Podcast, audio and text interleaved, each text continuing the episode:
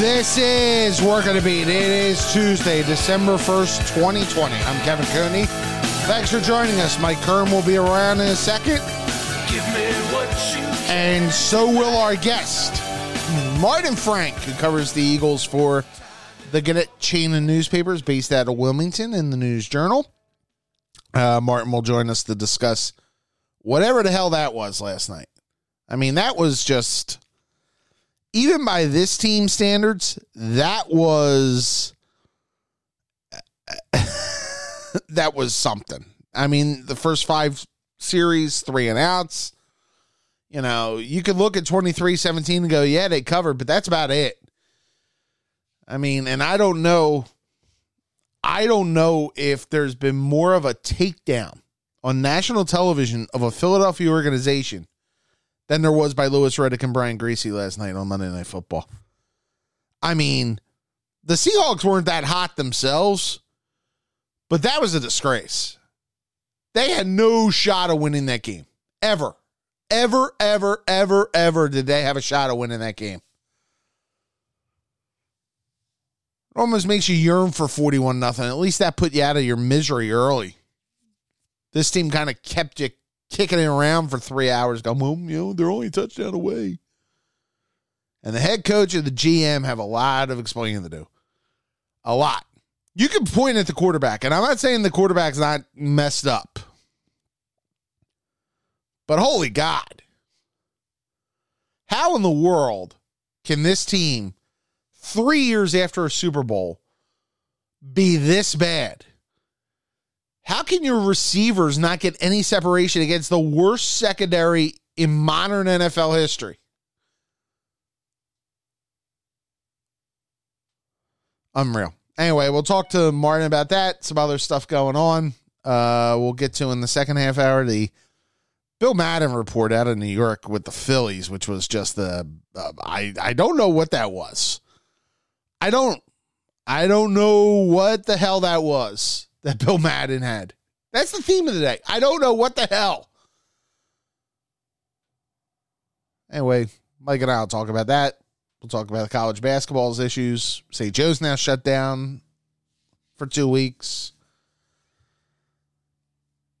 Mm, I'm sure, though, the bulk of this show is going to be spent railing at the football team. So why not why not begin the railing? Mr. Kern will join us and Martin Frank will join us. That's next. Work of the beat continues right after this.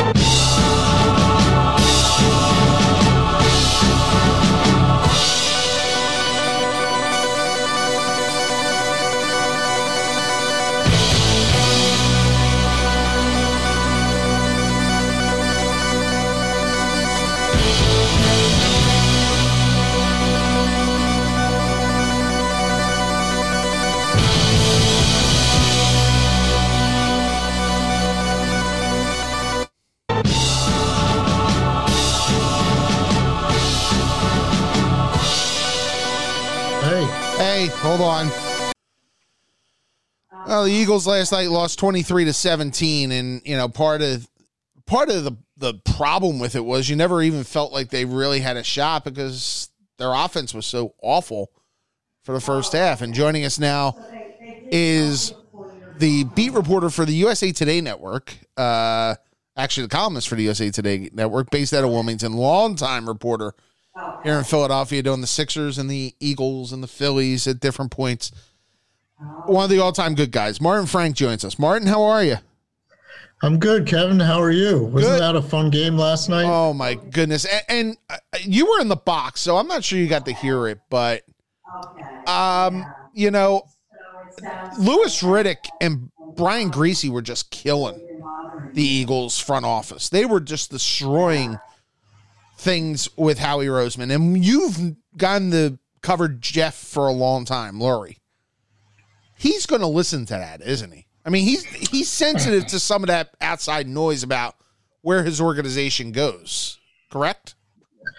Yes, but this would be like a huge departure on on Jeffrey Lurie's part. I mean, he's pretty much nurtured Howie Roseman ever since like Howie was like a young pup, like back in 2000, you know? basically an intern, worked his way up. You know, he didn't even fire him when Chip won that power play. He just kind of moved him aside for a year, brought him back, gave him total control and everything. So he might listen, but it's gonna be it's gonna take an awful lot for for Lurie to pull the plug on this on on Howie. I mean, it could happen. I mean, he's done stuff like this before with Chip Kelly, for example, but man, how he and Howie are like father and son. You know, it's it's going to take a lot. but he, uh, uh, for, go ahead, Mike. I'm sorry. No, for whatever it's worth, Ray Didinger on post game live last night, late in post game live, because I look, you know, to me, Ray is the pulse. He's not always right. Ray said exactly what our guest is saying that he doesn't think, even if the season, if they don't win another, this, the question was posed to him if the Eagles don't win another game or whatever, and he doesn't think that Jeff is going to pull the plug on either the coach or the general manager because he thinks he will get he'll he'll write it off as 2020 was this, the, the weirdest year ever. I'm going to give them another year, probably because of the Super Bowl, whatever, and and like uh, Martin just said, because of the relationship that he has with Howie. And I tend, if you put a gun to my head right now and said you got to bet one way or the other, I'm betting that those two don't get let go. I'm not saying there won't be changes, right. but I don't think those two will get let go. Well, eh, all right, Martin, let me take the other half of that. Doug Pederson okay. right now obviously was kind of neutered with his two offensive co- coaches last year who he said he wanted to bring back and Roseman and Lurie kind of pushed him in the firing him after he said that publicly. Um, are, are, is Doug in hot water right now? Doug could be in hot water. It's it's just all like it's just also complicated. Like you know what Mike was saying. You go back. I go back to um, last spring. Um, Howie Roseman met with the media. It was probably like April, maybe you know, right around the draft. And he's, you know, getting ready for the draft, and he's kind of saying, you know, we were an old team. You know, we were trying to plug, plugging guys here and there to keep the Super Bowl thing going on.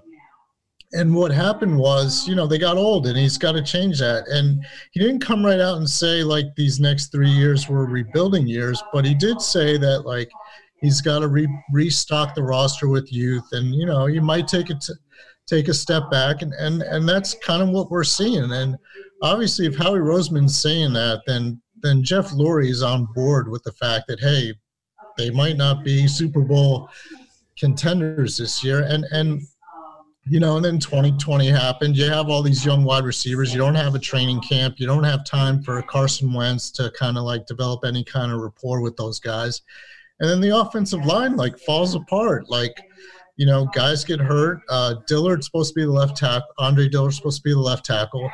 He tears his biceps. So now you got to move Jason Peters. You you were just plugging him in for Brandon Brooks, and hey, at 38 years old, yeah, move him inside and have him play guard. But now Dillard's hurt, so now you got to put him back in left tackle. He's not in shape to play left tackle. He gets embarrassed because he's you know he's 38 years old he shouldn't be playing left tackle and they have got, they've got nobody else you know and everything just kind of falls apart but but Martin now let me play devil's advocate on this is mm-hmm. Howie the guy you want drafting for a rebuild because Andre Dillard was yeah it was funny I was listening to like Grease on the way uh, out last night uh, before the game and Ike goes I'm not sure Andre Dillard would be the starter here no matter what because of Jordan Mailata's emergence a little bit, but because he's shown no reason in a year plus to think he can be that guy. And Jalen Reagor last night was embarrassed by how poorly he played. And the draft pick issues that have plagued this team. You know, I'll even go Derek Barnett. I mean, I know he had a good night last night and he's had some great nights, but given where they picked him, I don't think he's lived up to what they've expected. So take all of this into equation. Is Howie Roseman the guy you really want with a top six pick right now? Well, uh, that's another good question. I mean, you look at you look at the 2017 draft, and and when they were making those picks, like Howie Roseman knew then that those those would be the guys who in 2020, 2021 would be the core of the team. So the first round pick is Derek Barnett. He's played well, but he's gotten hurt a lot, you Right. know. But when he was great last night, and and when he's But he also has games been- where he doesn't, you don't hear him at all. You know, he's invisible. Yeah. yeah, but I mean, if you're picking like 14 or 15, you want to get like a starting guy, and, and he's a starting guy. I wouldn't say he's a great pick. I wouldn't say he's a bad pick. I mean, it's it's a decent pick. Um, but then you look at Sidney Jones in the second round. You look at Rasul Douglas in the third round, and those are those were supposed to be the cornerbacks of the future. Like those are the guys you don't have to trade for Darius Slay if Sidney Jones and Rasul Douglas develop and become legitimate NFL starters. Right. And that never happened. And that sent them back. And then the next year, you know, they they trade away their first round pick. They end up with Dallas Goedert. So now you have two really good tight ends, but it's a luxury because you need help at other positions. And that's kind of like what Howie's done. That's kind of like been his pattern. Like, you know, we're gonna outsmart everybody and and you know, have this wonderful type of offense that nobody ever thought about. You know, and you go to the Jalen Hurts pick in the second round the same year. Yeah, Jalen Hurts could be a, dynamic quarterback and stuff, but A, needed help in the secondary. You needed help on the offensive line. You didn't address it, you know, linebacker. Jesus, look what they got Yeah. there. You know, you didn't address any of those positions, but yeah, you got a nice little gadget quarterback um, who, by the way, doesn't play, plays two snaps. So yeah, I mean, you could definitely make that case that Howie's resume as a drafter is is problematic. I mean, maybe you bring in, you know, like a senior type of guy to oversee the draft. I mean, maybe you keep Howie and and you know have him do Cap stuff. cap stuff exactly, and you know let him, you know, give the power of the draft to somebody else. I mean, something like that. That's Yeah. very possible. Mike, Well, that's what I meant when I was saying changes. You you do Yeah. something like that. You bring in an offensive coordinator, but you don't fire the guys. But but Martin, let me ask you this: So Jeffrey has to make these decisions, regardless of what happens in the next five games. You know, I think it's pretty immaterial what happens in the next five games. So he's got to make these decisions. Who is he like leaning on to get advice or get whatever? Or is this simply like he goes back into a room somewhere and figures it out on his own? Because I'm guessing he would normally lean on Howie a little bit, Right. But I'm just trying to get a sense for for what he might be thinking or how these decisions are going to be um, nurtured.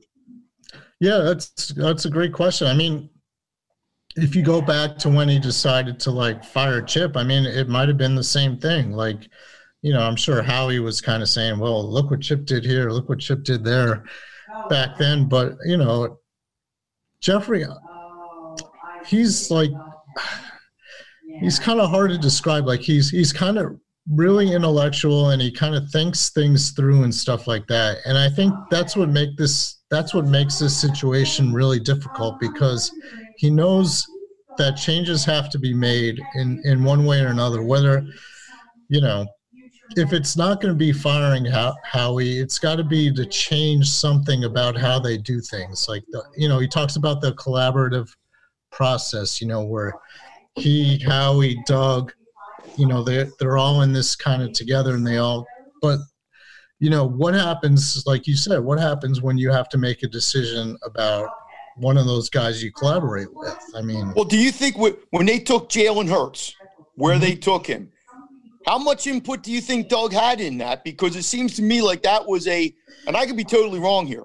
It seems to me that was a Howie move saying, I'm smarter than everybody else in the room. We're the quarterback uh, keepers or whatever, however the Factory. hell he said that. factory, factory, And- yeah. And it seems to me that Doug is now having trouble grasping how to, you know, implement this. I could be totally wrong. Maybe Doug went in and said, "Hey, we can get." It was almost like they said, "We can get the guy to finish second in the Heisman Trophy, and and produce the last two number one picks, the program that produced the last two number one picks in the NFL draft, and we can get him with the 40th pick or the 35th pick or wherever the hell they got him." Mhm. Yeah, it's it's. I think Howie. I think this was a Howie pick, and I think Howie was thinking down the road, like, You know, Carson Wentz has this history of getting hurt. Um, they they're paying him a ton of money, you know, and it's an extension, but like they can get out of that beginning in 2022. So they're like, well, maybe if if maybe if Carson keeps getting hurt, we have this young quarterback who's like could be the next Lamar Jackson, could be the next Kyler Murray. We can develop him for a couple years because ideally, like the way they're using Jalen Hurts is the way they probably intended to use him when the season started. You know, they figured, hey, we'll be this, you know, we'll be 500, maybe a little bit better. We'll be contending for the NFC East title, which actually they are, obviously. But, um, Faint you know, praise. so it wasn't, it wasn't like, I don't think anybody was talking about, hey, you know, we need to replace Carson Wentz. Mm-hmm. People were talking, hey, we got to, we got to develop a quarterback and you know he would be a nice compliment if we ever need him and then But but this one play, this one play a game or two plays a game is stupid, and everybody can see it's stupid. I mean, you know, I think Louis Riddick had the line last night. What purpose does it serve? Yeah it's I don't get it. Like if you're going to let him play a series or let him play two series, okay. You know, they went five, three and out five straight times, and he couldn't get on the field. yeah yeah, but i mean if you look at it in the context of you know carson wentz is a top 15 a top 10 quarterback well then you only need jalen hurts for a couple plays here and That's there just to fine. Right But exactly he's not. But he's not. exactly so now you're you know but i don't think they envisioned that when they drafted Yeah, Hurts. you're right. Yeah, I don't sure. think they envisioned the fact that hey, Carson Wentz is going to like totally fall off a cliff, and we need to find a way to get Jalen Hurts in the game, like you know, 20, 25. But if you're but if you're a good staff, don't you have to now figure that out? yeah, yes, you do, and you should. I mean, yeah, I mean that's what you got to do the rest of the season. I mean, you look at your record. Yeah, they're a half game out of first place, but you know, at this point, like you got to find out what Jalen Hurts can do. Like The all important tie. yeah. Yeah. Well, and, and Martin, let's take this then to the next step. Let's talk about the quarterback. The Mhm. the, re, the regression that's taken place this year. And, and yeah, there were a couple times last night he had receivers somewhat open and he just missed them. Uh, Yeah. There was the play to Goedert down the sideline uh, in the in the second quarter. or you Um, didn't see the guy who was open, Kevin. or too. two guys, yeah, two, guys, were open. were open. And and Goedert was open a good pass over his shoulder, and that could be a touchdown. Touchdown, But right. He, like underthrew it a little bit, and the defensive back was able to get his hands on it. even on the ones where there were PI uh, called that, you know, you, all right, you get the PI, but you could add a touchdown on a couple. Mhm. Um, is this just a matter of him because he's been hit so much being gun shy? Um, you know, it, it's strange. He, he almost had that Brett Favre gunslinger thing going for a while. Now he's like a little too tentative.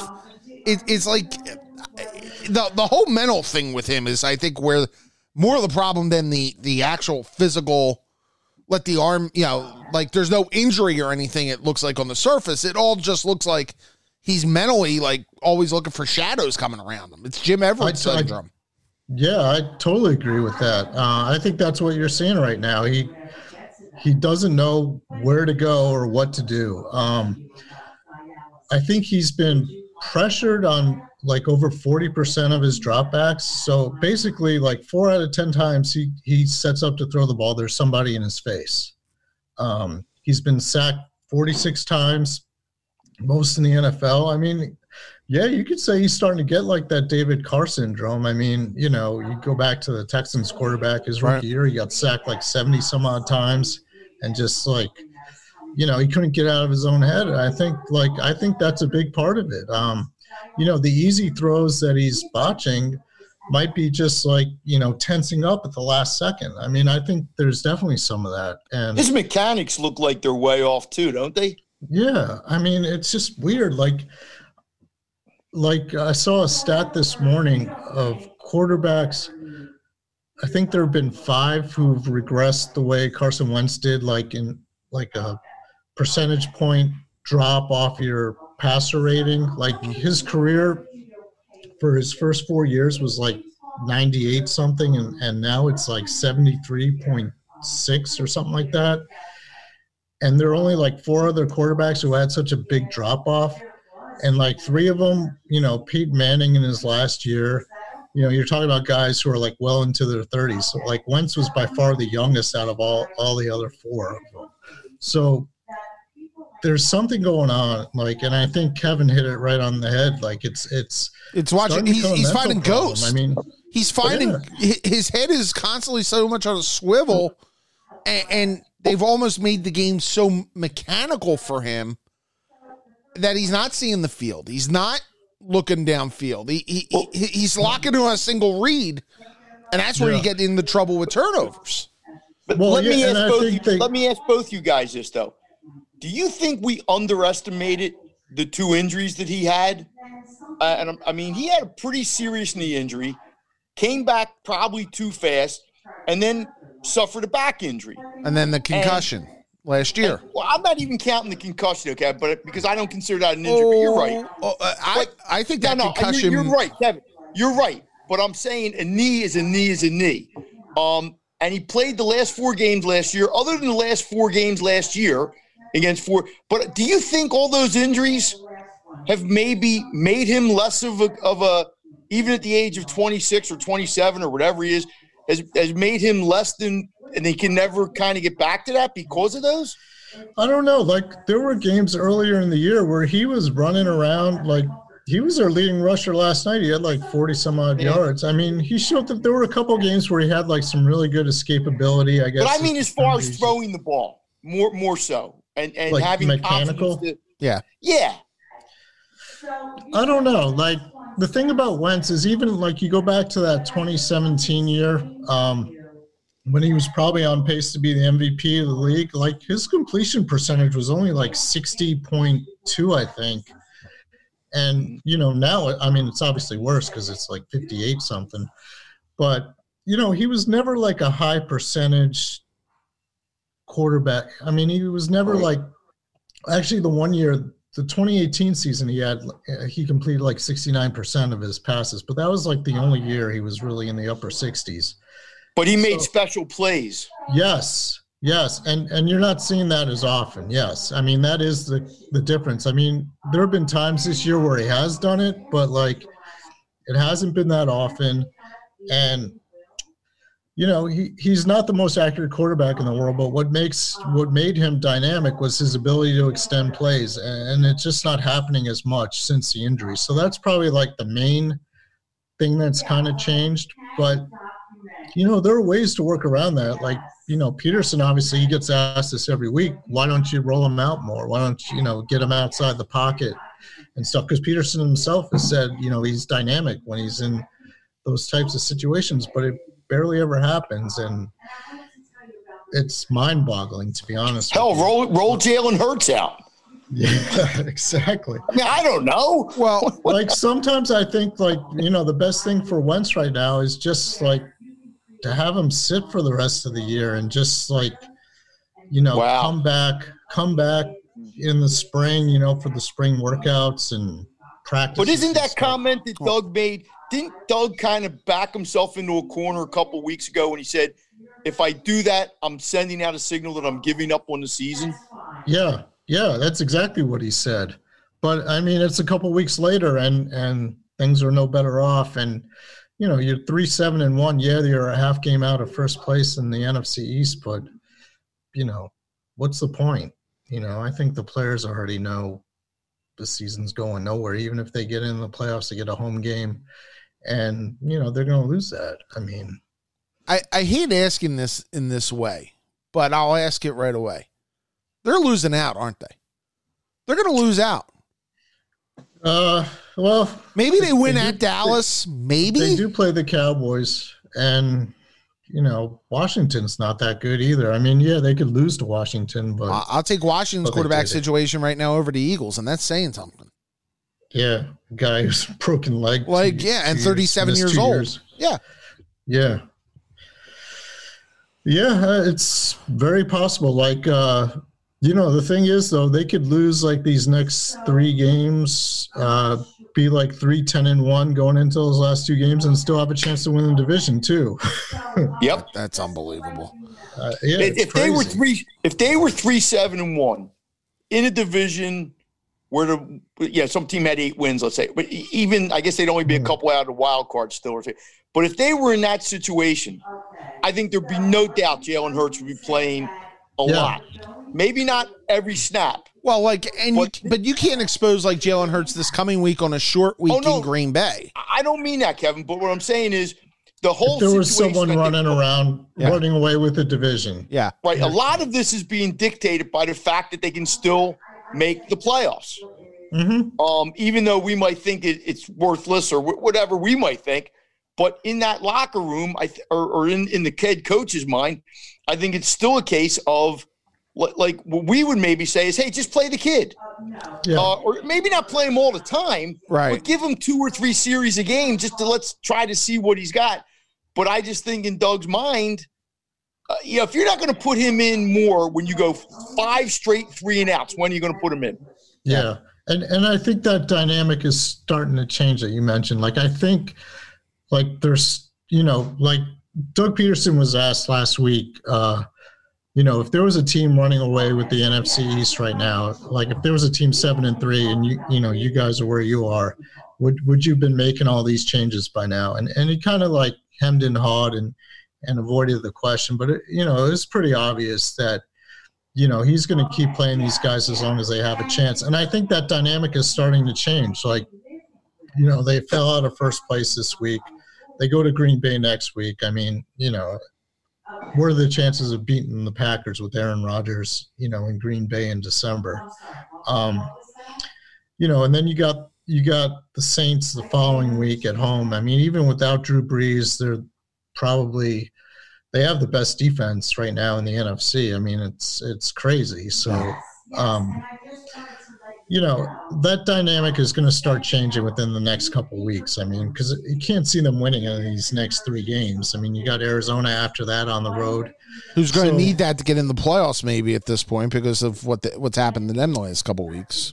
Yeah, exactly. So, you know, I think that dynamic is starting to change. I think like as the next week or two go on, you're going to see like more of these young guys getting a chance. I mean, you know, you already got Mailata at left tackle. You already got, you know, Matt Pryor at right tackle. You know, Peters is playing right now, I think, just because, um, you know, there's just been so many injuries and stuff like that. And, you know, it's start that dynamic is starting to change. And I think it'll continue to change as the weeks go on. Um, my final question. I don't know if my partner has another one, but my final question goes to Doug himself, and you've covered him since he got here, and you may have even been here when when Doug was a player, correct?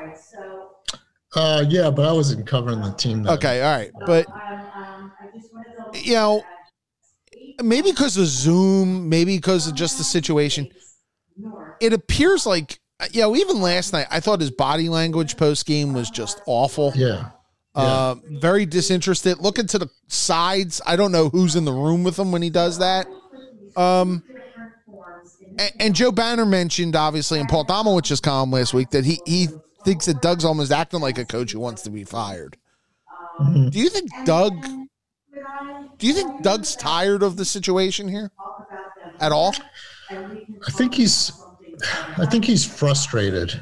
Um, I don't think he knows exactly what to do. And it just as things get worse, like you know, he was hired as a quarterback whisperer, so to speak. Like, you know, Right. when he was hired, they're like, We're gonna draft a quarterback. You played in the NFL, you know, you have Frank Reich here. Um, you're gonna develop you're going to develop the quarterback and he's going to be our franchise quarterback, you know, like intertwined and stuff. And I think he's like totally frustrated with what he's seeing out of Wentz, what he's seeing from the offensive line, what he's seeing from the receivers. And yes, that could be a direct, uh, direct correlation to what Howie has provided him. But, you know, I think he's just out of answers. And I think that's the frustration that you're seeing in the post game press conference. I don't think he knows what to do. So, I mean, you know, which brings us full circle the way we began this conversation. You know, the mm-hmm. Atlanta Falcons, I think if you look at it, waited two, one year too long on Thomas Dimitroff and Dan Quinn. You know, after what happened, everybody kind of knew what happened, but Arthur Blank let it go another year, and then they start out and they lost another season.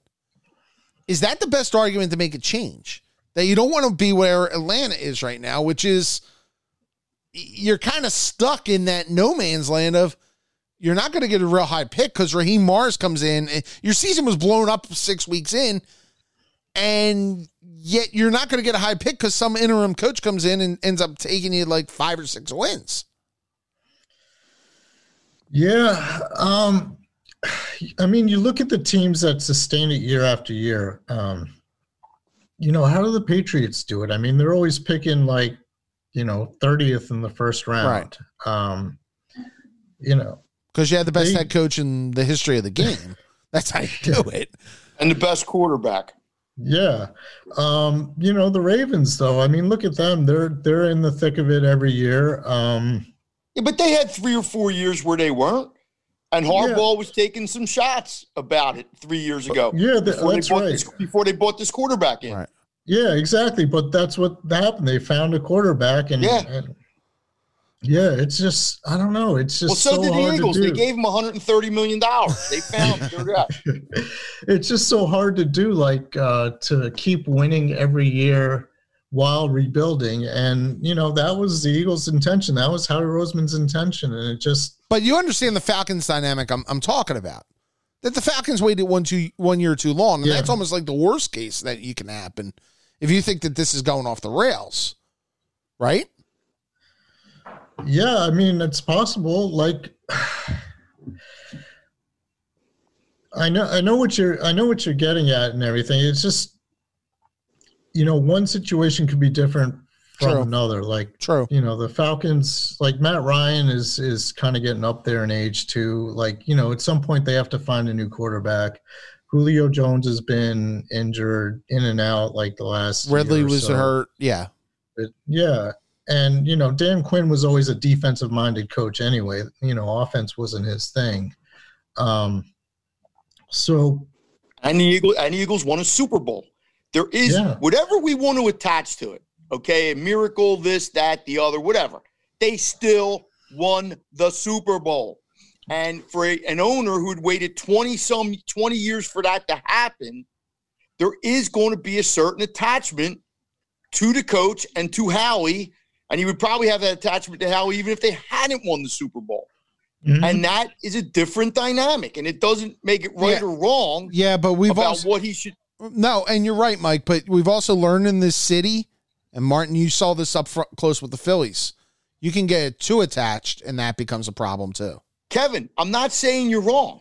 I am just saying that we we can sit here on the outside and say this is what they should do, or Dan Orlovsky can say this is what they should do, or yeah. anybody with a with a microphone. I'm just saying is that if I'm the owner sitting there, he might be looking at it a totally different way. Yeah. He may be saying, you know, this year stunk. Yeah, we, we've had some bad draft picks. We have, to, but I'm convinced that next year, if we get in, maybe I go to Doug. and I say, Doug, you got to have somebody else calling the plays. Yeah, if Doug doesn't want to do that, hey, there's the, you know, hey, you can leave. Uh, Howie, you can't be totally in tar- charge of the draft anymore. You know, we need somebody in here now.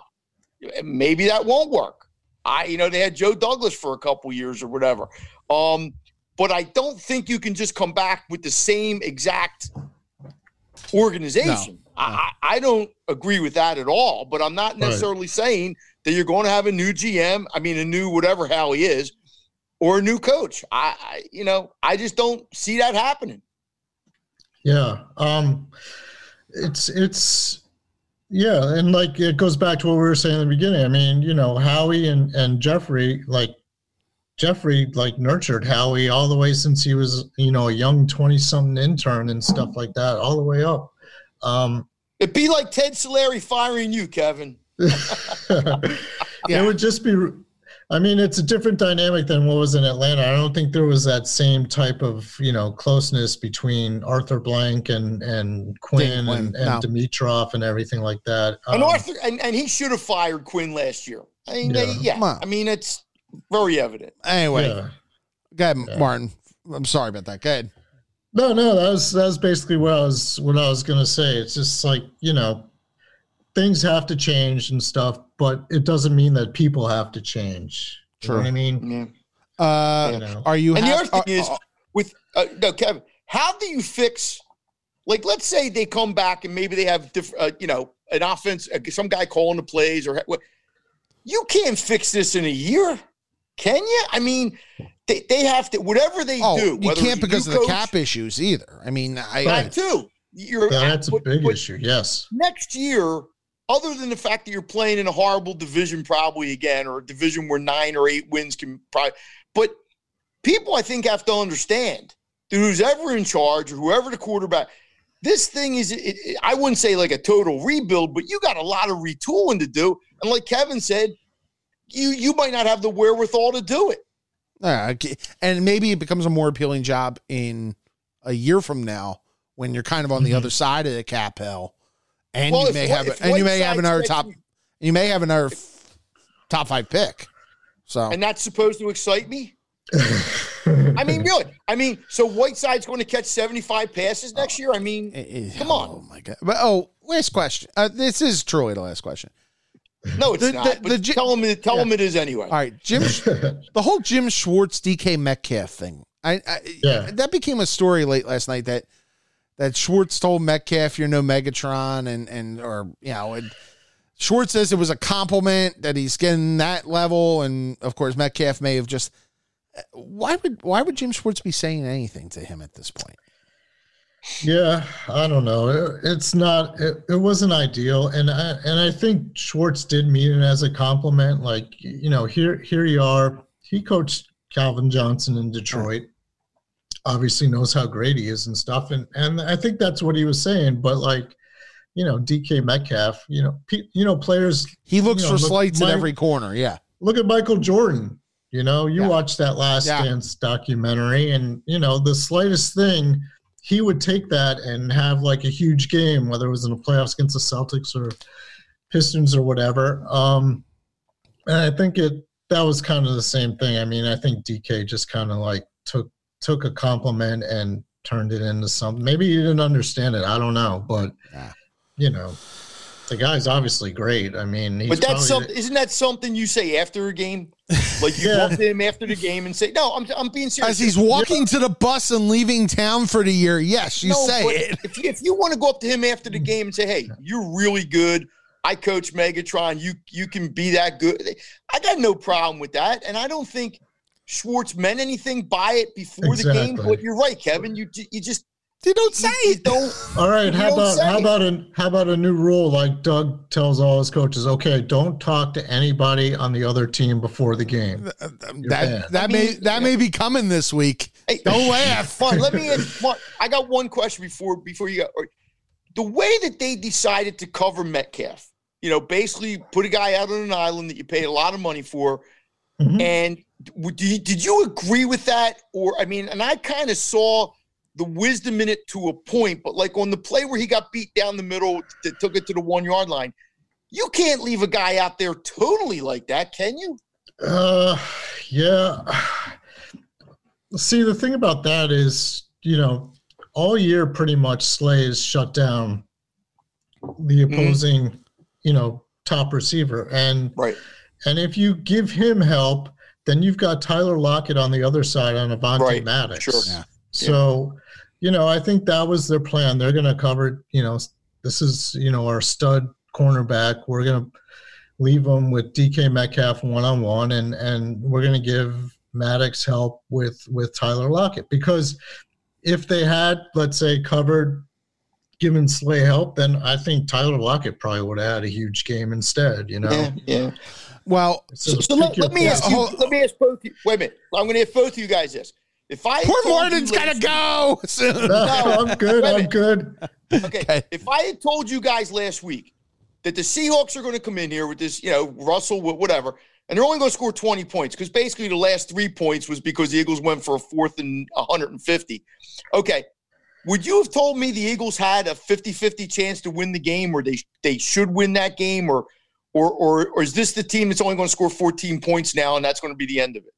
I, I, the latter. I, I don't think they would have been able to score 20 points. Oh, okay. Okay. Fair yeah. enough. I mean, when have they done that lately? Um, Yeah, you're right. Yeah. I mean, this is what they are. I mean, Yeah, against the worst defense against the pass in the league. Yeah. and, and by the way, I will say this, and I put this on Twitter last night that everybody, if you want to buy your wife a car for Christmas, if this line for next week stays Packers minus seven, just load up. I mean, literally, take the mortgage, take everything. Like, You tease it, Kevin. You tease no, it. you don't tease it because that means you have to have another part of the bet. No, you just, yeah, and if you Look- and if you if you took the Seattle's last night, you know what? oh, You yeah, lost. yeah, because Yeah, Doug's, because of Doug's Kevin, fascination. Tell me, Kevin. with Doug's ever- fascination with the two, but go ahead. I agree with you that I would not bet the Eagles, but don't ever tell me that there's a game where you can just go out and put your 401k on it and you're laying seven, and the Packers might win by 30. I'm not saying they won't, but I'm just telling you, I- I've seen too many things in my life where I've said there, oh, uh, you know, Lay- can you imagine if you bet Seattle last night laying six and a half, and that happens? That that, And that, by that- the way, why was Doug going for Going two? for two. Yes. Yes. I That's I, I uh, look. I, there's a whole laundry list of things I don't understand, and that's one of them. But you know, whatever. Martin Yeah. Frank from the USA Today Network, who will be on the call with Doug Pederson in about an hour. Oh, Uh, enjoy that. That man. that yeah. uh, by the way, will you will you see will you guys get Howie before the uh, before the season ends? You think? no, we, we don't get them in season. It's not until the you know that week after the season when general managers have are obligated, I think, by the NFL. General managers have to talk once the season's over. So So so the we G- haven't. I think Howie, the last time he talked to us was uh, cut down day, September fifth. I Yeah. want to say.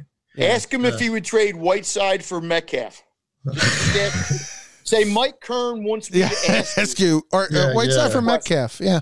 If I hear one more time about how 150 teams passed on him, no, the Eagles took a wide receiver eight picks or 10 picks or whatever amount of picks it was before that. I don't. I don't want to hear that anymore. All right. I, I actually I actually looked into that uh, last week. Um, so there were like 22 wide receivers picked after JJ Arcega Whiteside in Right. the second round. Of those 22, like, and we're talking seventh round picks, sixth round picks.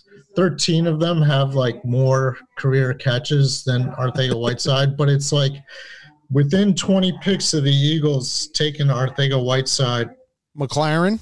Team Metcalf, there was Terry McLaurin, and then there was Diontae Johnson, and all three of those guys have well over hundred career catches. And He doesn't dress. JJ Well, has he, twenty doesn't- four. He, he, did, Dress. he did dress last night. He just never got off the sideline. No, he's still on the. Uh, oh no, he's on the COVID list. That's right. Yeah, He wasn't. yeah. On, he I'm wasn't on the sorry, I'm- okay. inactives last night. Okay, so there was a reason why he didn't. I'm Right. sorry. Okay. No, But, but the game against the Giants, he did not dress. Yeah. The November fifteenth game against the Giants. So they he could, didn't so they could get more Alshon Jeffery. Just what they need.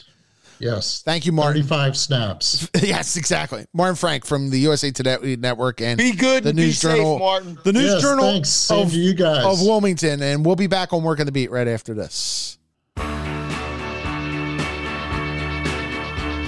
Our thanks to Martin Frank from the Wilmington News Journal. Literally, I, I say this, and I say this a lot uh, for guys who we have on the show. Martin is maybe the nicest man you will ever meet.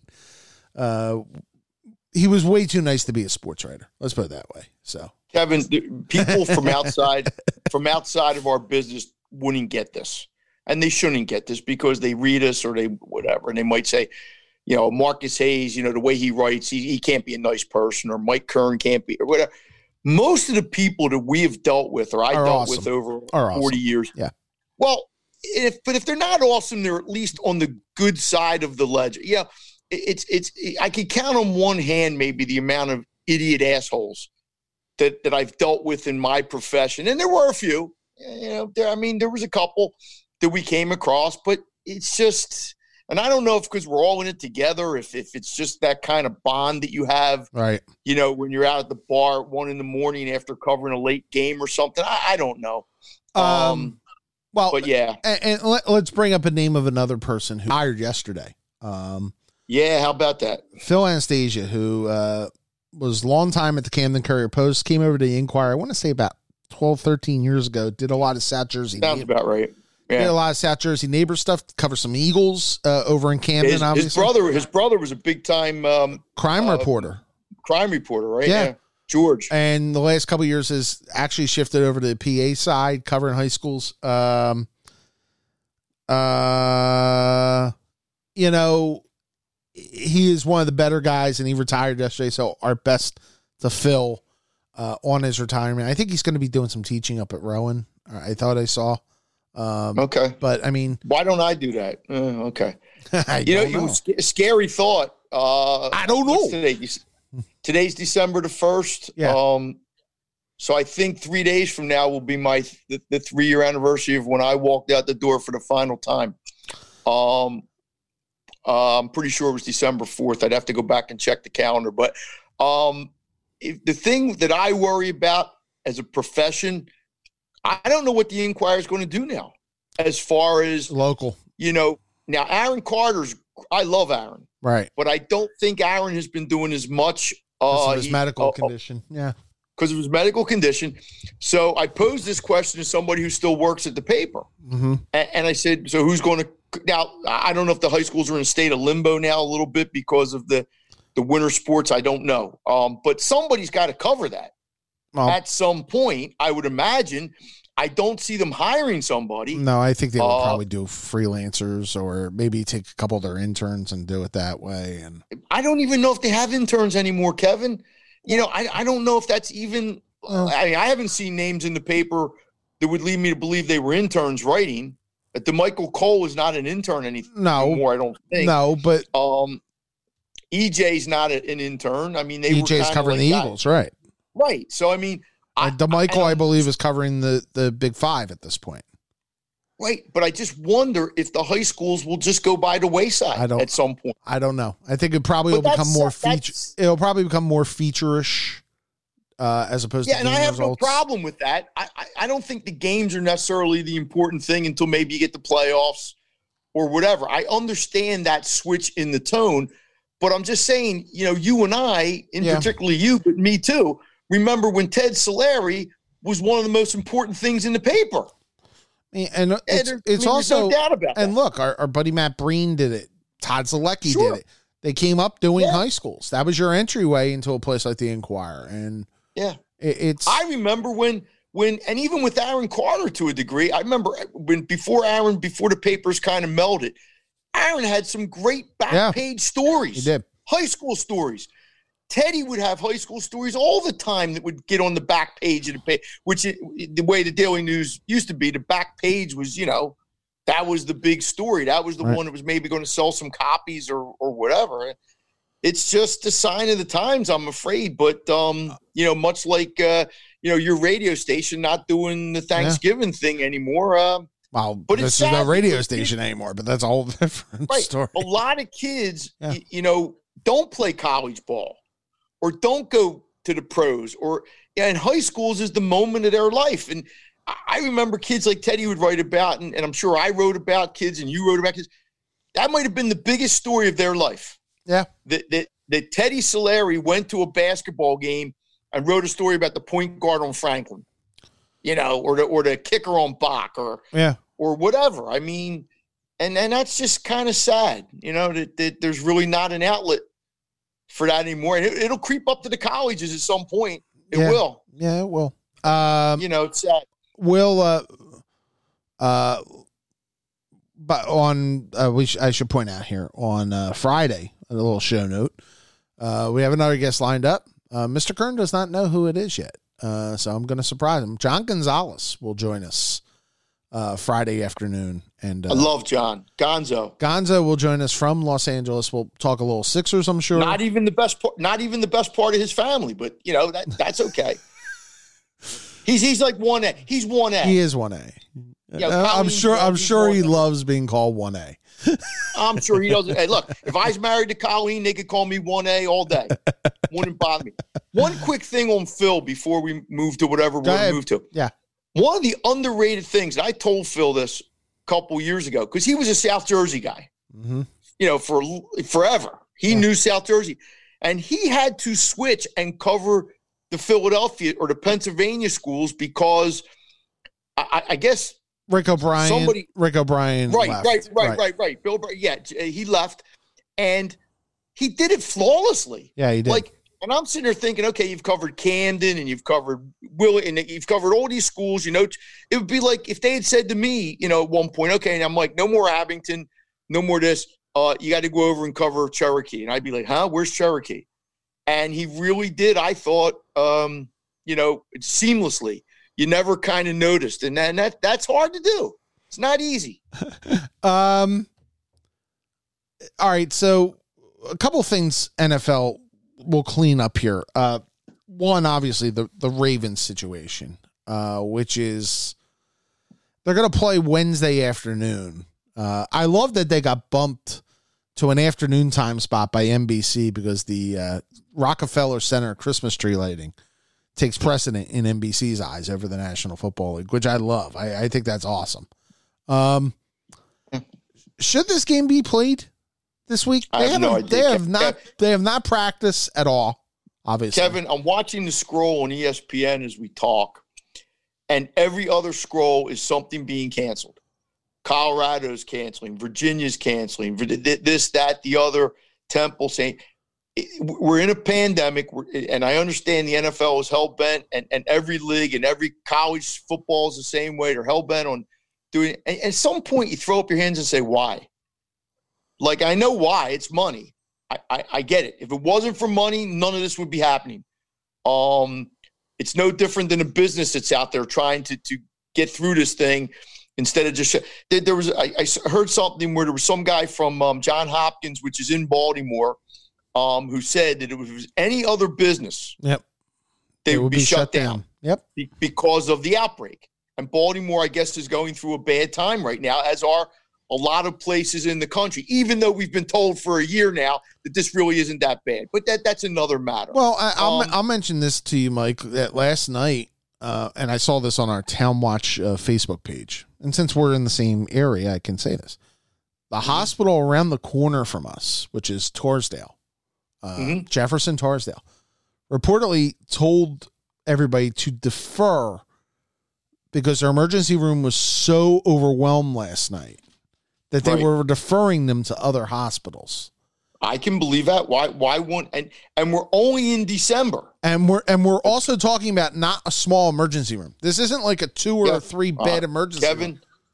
I, I this and again, I, I try not to get political here because yeah. I really don't mean. But I don't think I've had I've heard our leadership in this country, the outgoing leadership in this country, mention COVID once in the last month, month and a half, no. except to say to reporters before the election, all you want to talk about is COVID, COVID, COVID. Yeah. And okay? then you'll stop talking COVID after the election. And yeah. But when there's a vaccine in two months or three months or whatever, we patting themselves on the back and taking whatever.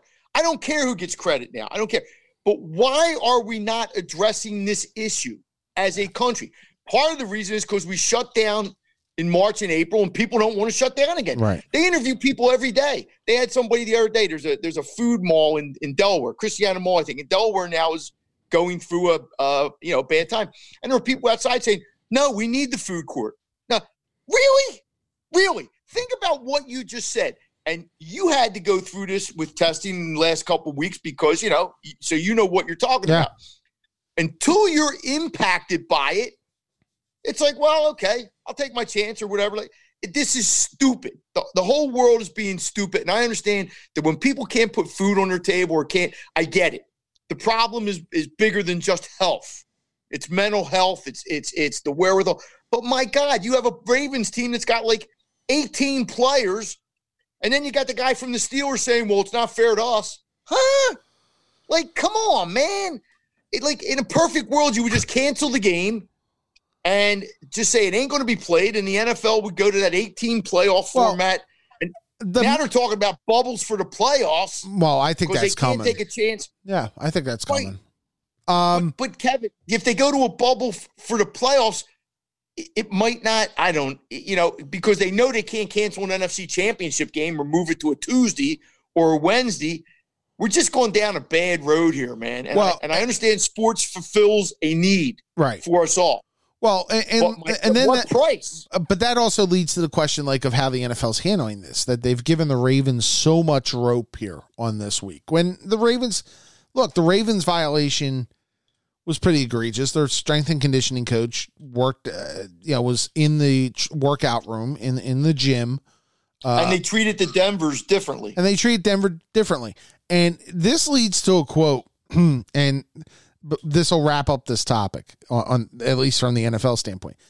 Jerry Jones was asked about it this morning on his weekly radio spot in Dallas. Okay, and whether that the you know because of his role in the competition committee and all that, whether they should have let Denver kind of you know kick it down the curb until tonight or whatever. Jones compared the Cowboys' seventh round draft pick quarterback, Ben DiNucci, to a practice squad receiver. He said the Broncos weren't any more challenged with Kendall Hinton at quarterback than the Cowboys were with Ben DiNucci when they played it against the Eagles. I mean, Well, the way Ben Benucci played, I, understand where he's going, but he's wrong. Um, because this guy is a quarterback. He might be a bad quarterback. He might not, you know, it might be like the Eagles playing Sudfeld or somebody behind Sudfeld, you know. But don't compare it to bringing in me, you know, a wide receiver. That he, look, Jerry Jones is an old man who. I, some people say things. I swear to God, Kevin, they don't think before you know, it's like when you say don't hit the tweet button until you thought about it. Yeah. It, it's just, it is what it is. And Jerry's entitled to his opinion. Uh, and, and was Denver wrong? Yeah, Denver was wrong. And maybe that was more egregious than the strength coach. I mean, I look on the sidelines, right? Now, now the rule's supposed to be now. You have to wear a mask on the sidelines, right? right. I saw many times last night where guys who maybe had just gone out of the game, whatever, didn't have a mask on. Yeah. Are they going to be fined? Are they going to be dealt with? I, I, I don't have an answer. I, I don't. th- This problem is so unlike anything we've ever dealt with before, and we're dealing with it on a day to day to day. I mean, can you imagine if you get to uh, the second round of the playoffs, whether they're in a, and- somebody tests positive? Yeah. and, and now like a team. I mean, what do you do? And and baseball was so lucky. Oh, they were. year, so lucky. Um, and I see what's happening with the colleges now. It's just you know, so Aaron McKee has to shut down for two weeks. St. Joe's has to shut down for two weeks. Teams are scrambling. Villanova's played two replacement games already. What is this? Why? Like, I- just don't understand it. I, I you know, you're putting people at risk. And it's not maybe the the 20 the 20 year old kid you're putting at risk, but maybe you're putting Jay Wright at risk, or you're putting the grandmother at home at risk, or you're putting the guy who's keeping the stats. At, at- I don't know. It just seems to me like uh, we're just so gun ho to, to have normalcy back when normalcy can't be back until people are getting stuck in the arm. Yeah, and and it's just um it's just I mean, can you even can you even explain to viewers what you went through the last couple of weeks in terms of anxiety or in terms Well, of Uh, yeah, You know. and for those of you who didn't know, I had somebody in the house here who tested positive, was asymptomatic but tested positive uh, after being exposed uh, with COVID. Uh, she is healthy right now, obviously. Uh, over last now week, it's her incubation period. She she's going to be okay, right? Because yeah, she tested negative this past. Uh, she got her test results back. I want to say Friday. Okay, Uh, she actually went back to work yesterday. Um, okay, okay. So it's a, yeah, it's a, you know, it, it was one of those things of, uh, you know, you, you have to isolate, you have to, you know, wear mask around your house. Um, Mhm. I slept on an air mattress because you know you, my wife obviously it's her daughter. My wife has been around her a lot more than I have, so Mhm. you you don't feel necessarily comfortable, you know, even sharing a bed because you don't know with you know. So your life basically for a couple weeks was disrupted. yeah, I couldn't go to work. uh, you know, my my even with schooling, like you know, I, I'm taking my grad school courses, everything got upheaval because you have to be able to provide for everybody else in the house, you know, with, Mhm. you know, she can't leave her room. So you got to make every meal. Right. You, you know, And but see, and you're one of the people, Kevin, that people would refer to and say, "Well, well, that's not dangerous." Like, like when they say only one, like they'll say, "Well, most people it doesn't have a hardship." No, you had a hardship, even though you weren't sick and nobody got sick. well, I Your mean, life was disrupted. I mean, she technically had it. And so Yes, our okay. life was, was upheaval. I mean, my, my wife and I on Saturday, when she got her final test back and we, her and I, Mm-hmm. and, and, and all three of us had, had, had tested negative, uh, last week, uh, you know, I took my wife out to Sam's Club just to get out, you know, like, sure. I mean, you know, I, But had- what I'm saying is on, on the list of what people would say judging this, yeah, you would go down as a person who wasn't affected by it. Because they would say you didn't go to a hospital, you didn't, you know what I'm saying? Yeah. Well, no, you were affected by it. Yeah. I don't know how else you can put it. you know, but all these people that got a quarantine in the NFL or Nick Saban or or or this guy or that guy, you're affected by it, even if you don't have to spend a week in a hospital or God forbid go on a ventilator or God forbid die from it. hmm You know, you you you don't have to be that kind of person to be a statistic in all this. and, and and I should point out, I'm diabetic. Um, you know, I have blood, As am I. I have blood pressure issues. I think like most of us uh, these days. Um, you know, I'm not in the best of shape. I mean, but so yeah, I had the underlying stuff, and that's what makes it ten times worse. And so Right. that's what makes you very cautious. And, and Mhm. you know, you mentioned this, and, and, and you mentioned this. We mentioned it on the last show about like Villanova's playing up in Bubbleville, and, and you know, and, and that's fine. It- you know, they're they're trying, and I get it, but there's also a point where it's a reality of just stop. You know, just you're not doing anybody any good, Well, apparently that's not the reality, Kevin. and Because like they're going to Austin this weekend. They're going to go play Texas this weekend down in Austin. Like, who Yeah. thinks this is a good idea? well, I think the Virginia football coach, uh, if I'm reading, it, or s- there was something. He's saying, "Why are we going to Florida State?" Maybe the game means nothing. I don't know. Maybe they're, you know, they're Right. the Sun Bowl. The Sun Bowl just said they're not playing the Sun Bowl. Um, for the first time since 1935, they're not going to play it. Um, I got to ask you this because I've ne- I haven't asked you this. How worried were you, giving the the the factors that you have in your body, that you were going to get that you were going to, God forbid, test positive and maybe get sick? Were you scared? Um. Well, I should point out. I mean, I, I've pretty much lived the last three weeks with a uh, pulse ox machine. Uh, you know the thing. What, what's put- that? The pulse ox, the thing you put on your finger and it measures your uh, your uh, Oh. oxygen level in your blood. Okay. Um, and if it's above 95, you're okay. If it's below, if it's below like 90, you should get to an ER immediately. Uh, Oh, okay. And I was constantly around 97, 98. Uh, my, Okay. I never ran a temperature. But you were you afraid that one day you were going to wake up and it was going to be 88? Oh, sure. Okay. Sure. See, and that's that's that when you're And that's not, and that's not common. Mhm. That that's, uh, we should point out. I mean, most COVID cases, if you read the research, have been mild.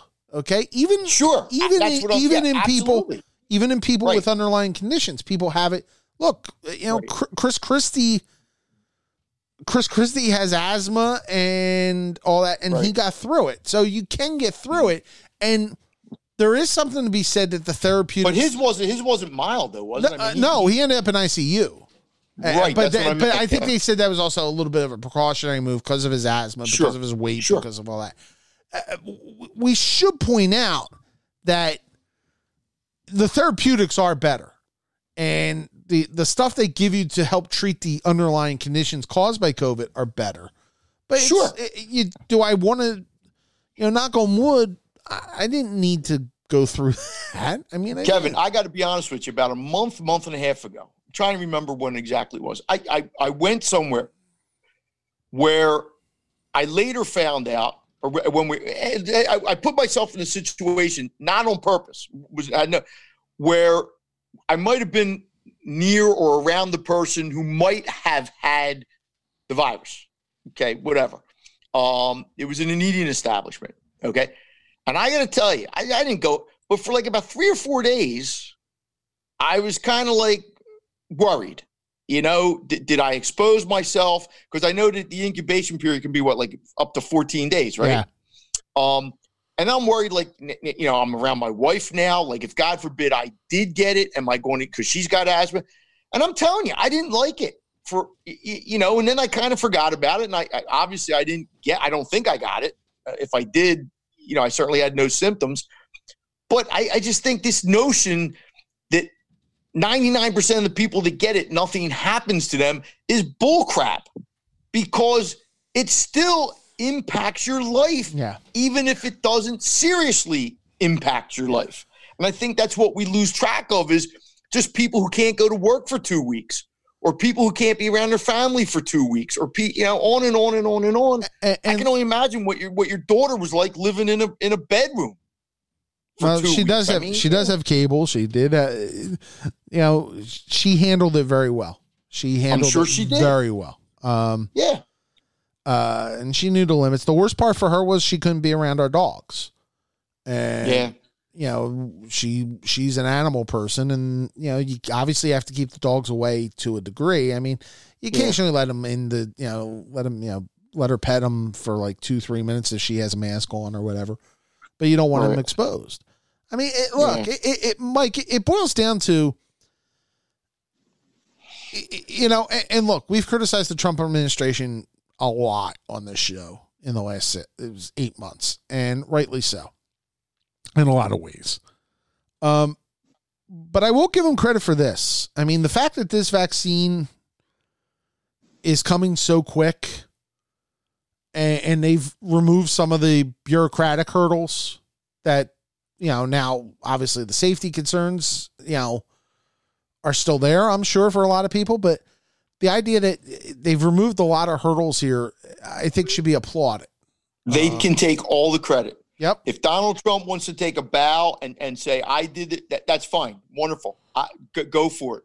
Go for it. I'm just saying you can't you you can't just lose sight of the fact that a, that a vaccine is going to come at some point, which of course we were told would have been was going to be like four months ago when everybody said no, that's impossible, and just not deal with the problem Mhm. That you're facing at the moment. That's my problem with it. You can't just say we're going to have a vaccine in in eh, by, by January 1st. So up until January 1st, people are just going to get sick. You know, and if they get sick, tough crap. i uh, You know, that that's the part that you know, but that's okay. It, look, there's nothing we can do about it now. No. It- it is what it is, and and and everybody said the winter was going to be worse.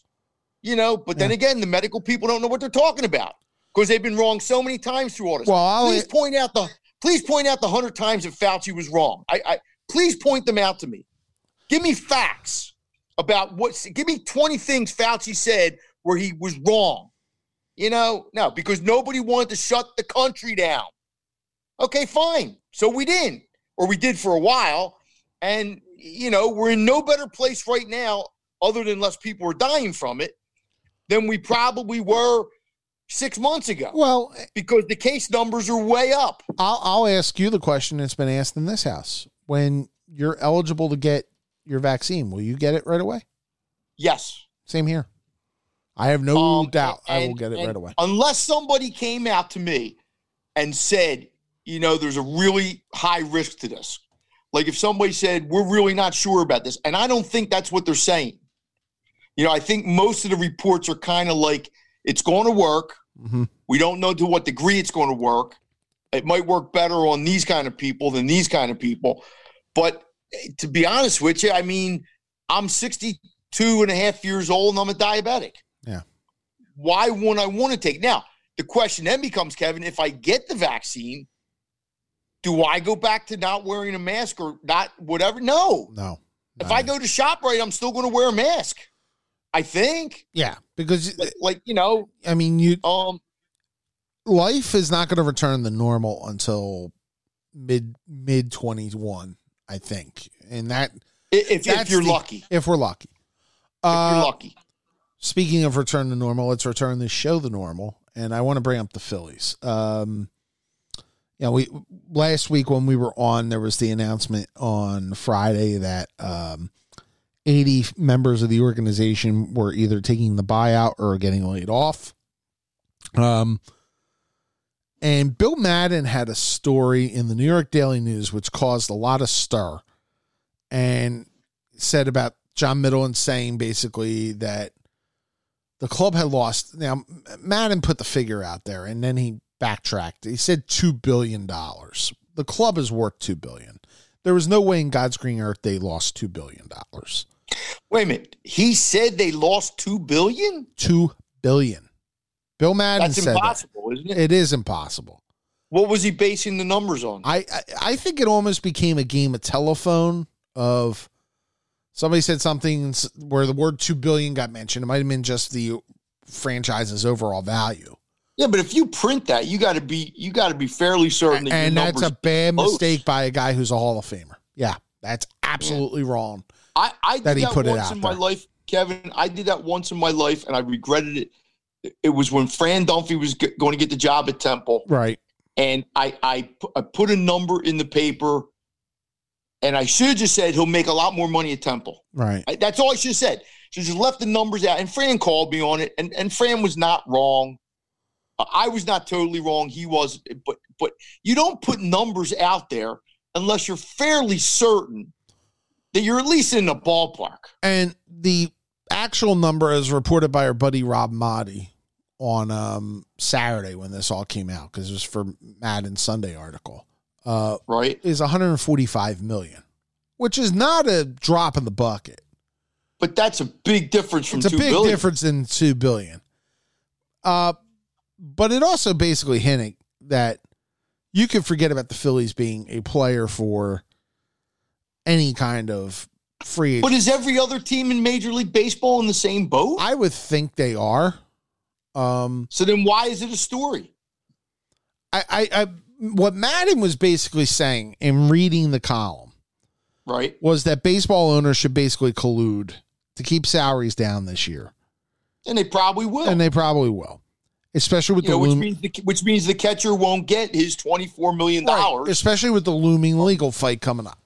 And But what I'm saying is, if every team in Major League Baseball is losing Right. roughly that kind of money, then to me it's a non-story that John Middleton is one of the 30 now, owners. if you want to tell me that the industry itself lost two billion dollars, I'm right there. I think that it. I think it's. oh, maybe more than two billion. I I would say between two and two and a half. Now, it should be pointed out, baseball also just signed a couple new TV deals that had significant bumps. In- And they're also looking at a labor contract, right? Coming up in a year. looking at a labor contract that'll be in 12 months. So, Right. Here's where John Middleton, and through no fault, of- John Middleton didn't create the pandemic. Okay, so no, but he created not- his own problem with the stupid money. when you come out and say you use the term crazy money, stupid money, whatever the phrase was, it's like when Jeffrey Lurie said gold standard. Okay, you set your you have to own that. Okay, you have to. Uh, so when then a year later you don't want to go over the luxury tax and pay Mhm. that money, well then people say, but you said stupid money. Hmm, What is yeah. stupid money? Stupid money to me is, um, you, you know, Bill Gates money. Um, you know, the guy that owns Walmart money. Um, you know, you just don't care. You- You're just going to whatever, and, and that obviously is not the case. Now I understand now why it wouldn't be the case, perhaps, and people are going to lose jobs, and and and every organization. I, I mean, I don't know, like, what's the, the new Mets owner going to do? He supposedly has all this money. Is he going to? Well, and, and the there's and there's it. one there's one thing that Middleton, and this is uncertain. And I, you know, I'm kind of treading onto the area you said that you shouldn't tread into, but you know, John Middleton's assets came from he sold his family cigar company, and that's where the bulk of the money went. His main assets are the Phillies, who had no revenue coming in this year, except for their TV contract and their advertising dollars. And they have a good TV contract, don't they? They do, but it didn't overcome the shortfalls that you know with the payroll and all that. Sure. Um, Sure. And his other industry, I believe he's tied in with, is hotels with McIntosh Inn. Yeah, that's not good. That's not good. no. You know, Steve Cohen's industry is Steve Cohen. Um, Right. You know, the Steinbrenners are pretty much independently wealthy now at this point, but they were a shipbuilding company for Right. a long time. Um, y- y- you know, uh, uh, the point being that I, I, I think people have to understand is the Phillies revenue comes from being the Phillies. It's not John Middleton's revenue comes from the Phillies. It's not John Middleton has all these side businesses that make him a, a you know a multi billionaire. I, I guess the The problem. though, Bucks are the Bucks are a venture capitalist group, and the so the Bucks may Right. have more, but John's the John's the front of this. John is the guy who's up front and who owns pretty much the majority of the I, I, of the I guess the, the problem is when people like us look at it is let, let's say John I'm just I, I don't have the faintest clue but let's say his net worth is 2 billion for the sake of argument. Hmm and you almost look and say okay well John you're going to lose 500 million this year uh, because of the pandemic and nobody wants to lose one fourth of their wealth. Right. but still you still have 1.5 billion.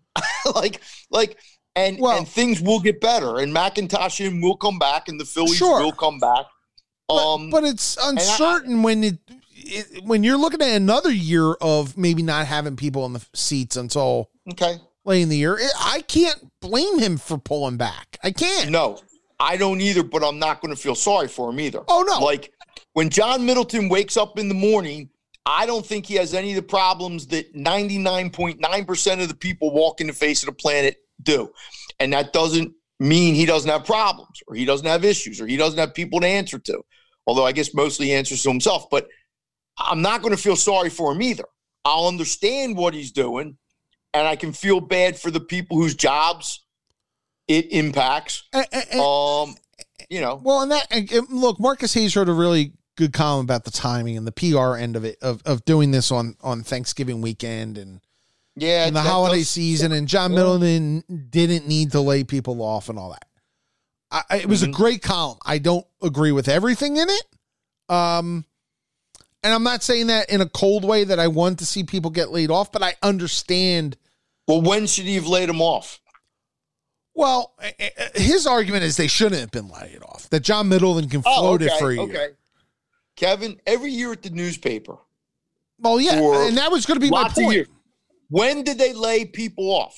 Well, They would come in two or three weeks before Christmas. Yep. Okay.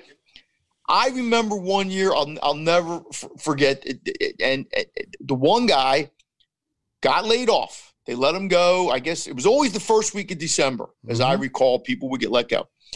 And as they were wont to do, like so his last day might have been December the 20th. Let's I'm just throwing a thing out there. He was a desk person.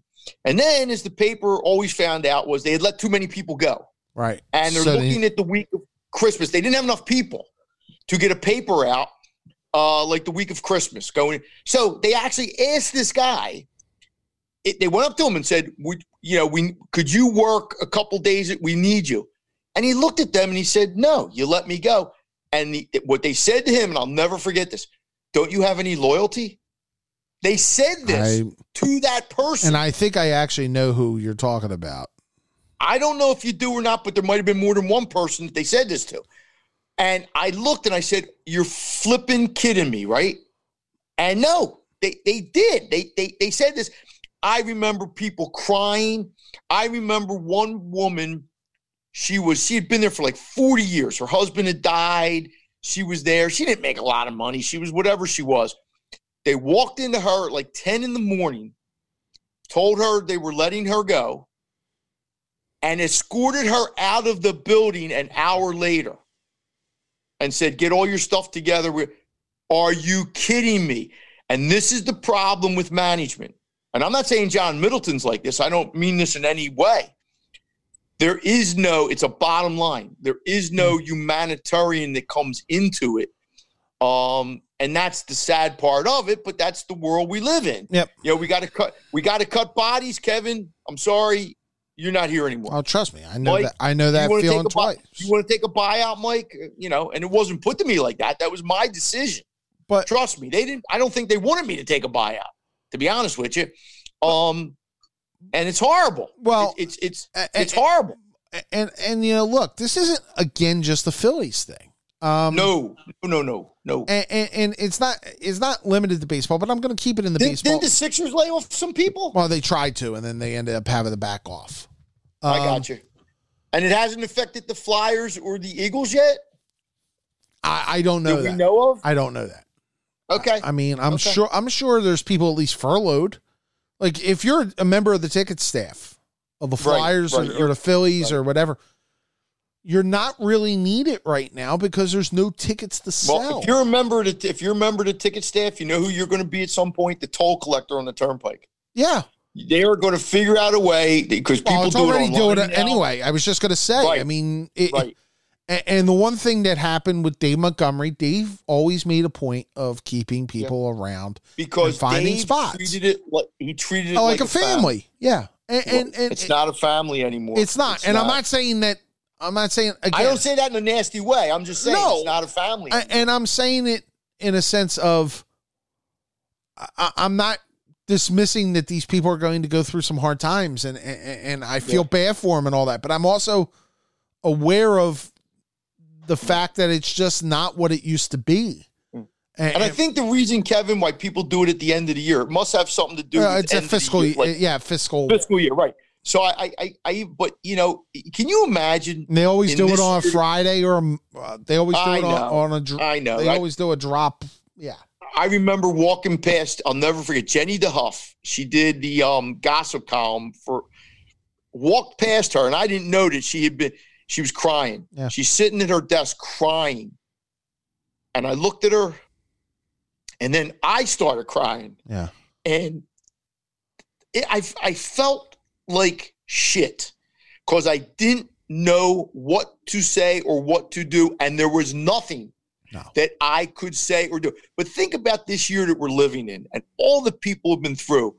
And now you're sitting there and maybe you don't have money for Christmas or you don't have money for I don't know. Uh, You know, it's it's like piling on. It's it's like, you know, what more can happen to me?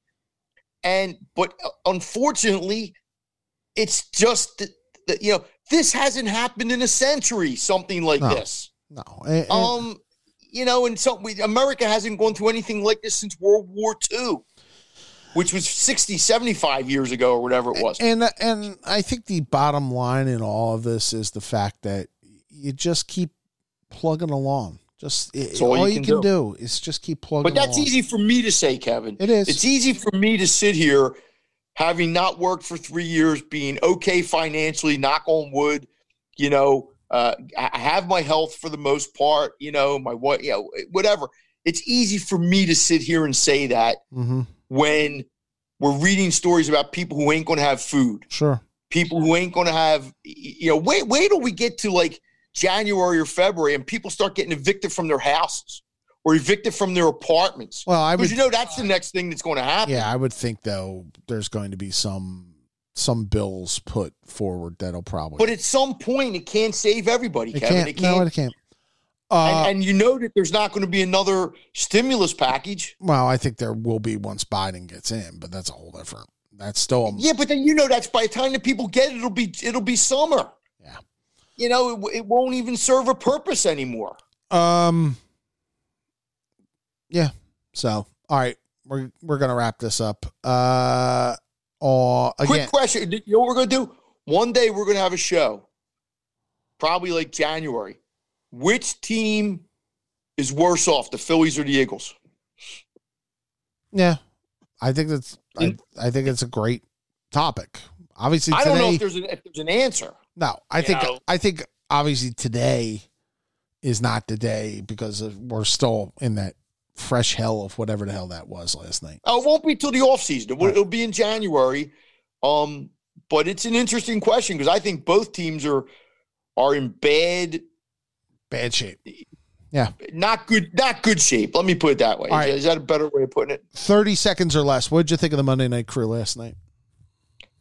Uh, you know, I, I agree with you that they they were they were taking a lot of shots at the Eagles, but I think the Eagles deserve to have a lot of shots taken at. them. Yep, I agree. So I, I didn't have any problem. I, I'm not the biggest Griese fan, but but he he was good last night. I You know, thought I thought when they were when they were diagramming the plays where Wentz wasn't seeing guys downfield, I thought oh, but I thought the officiating crew was, awful. light.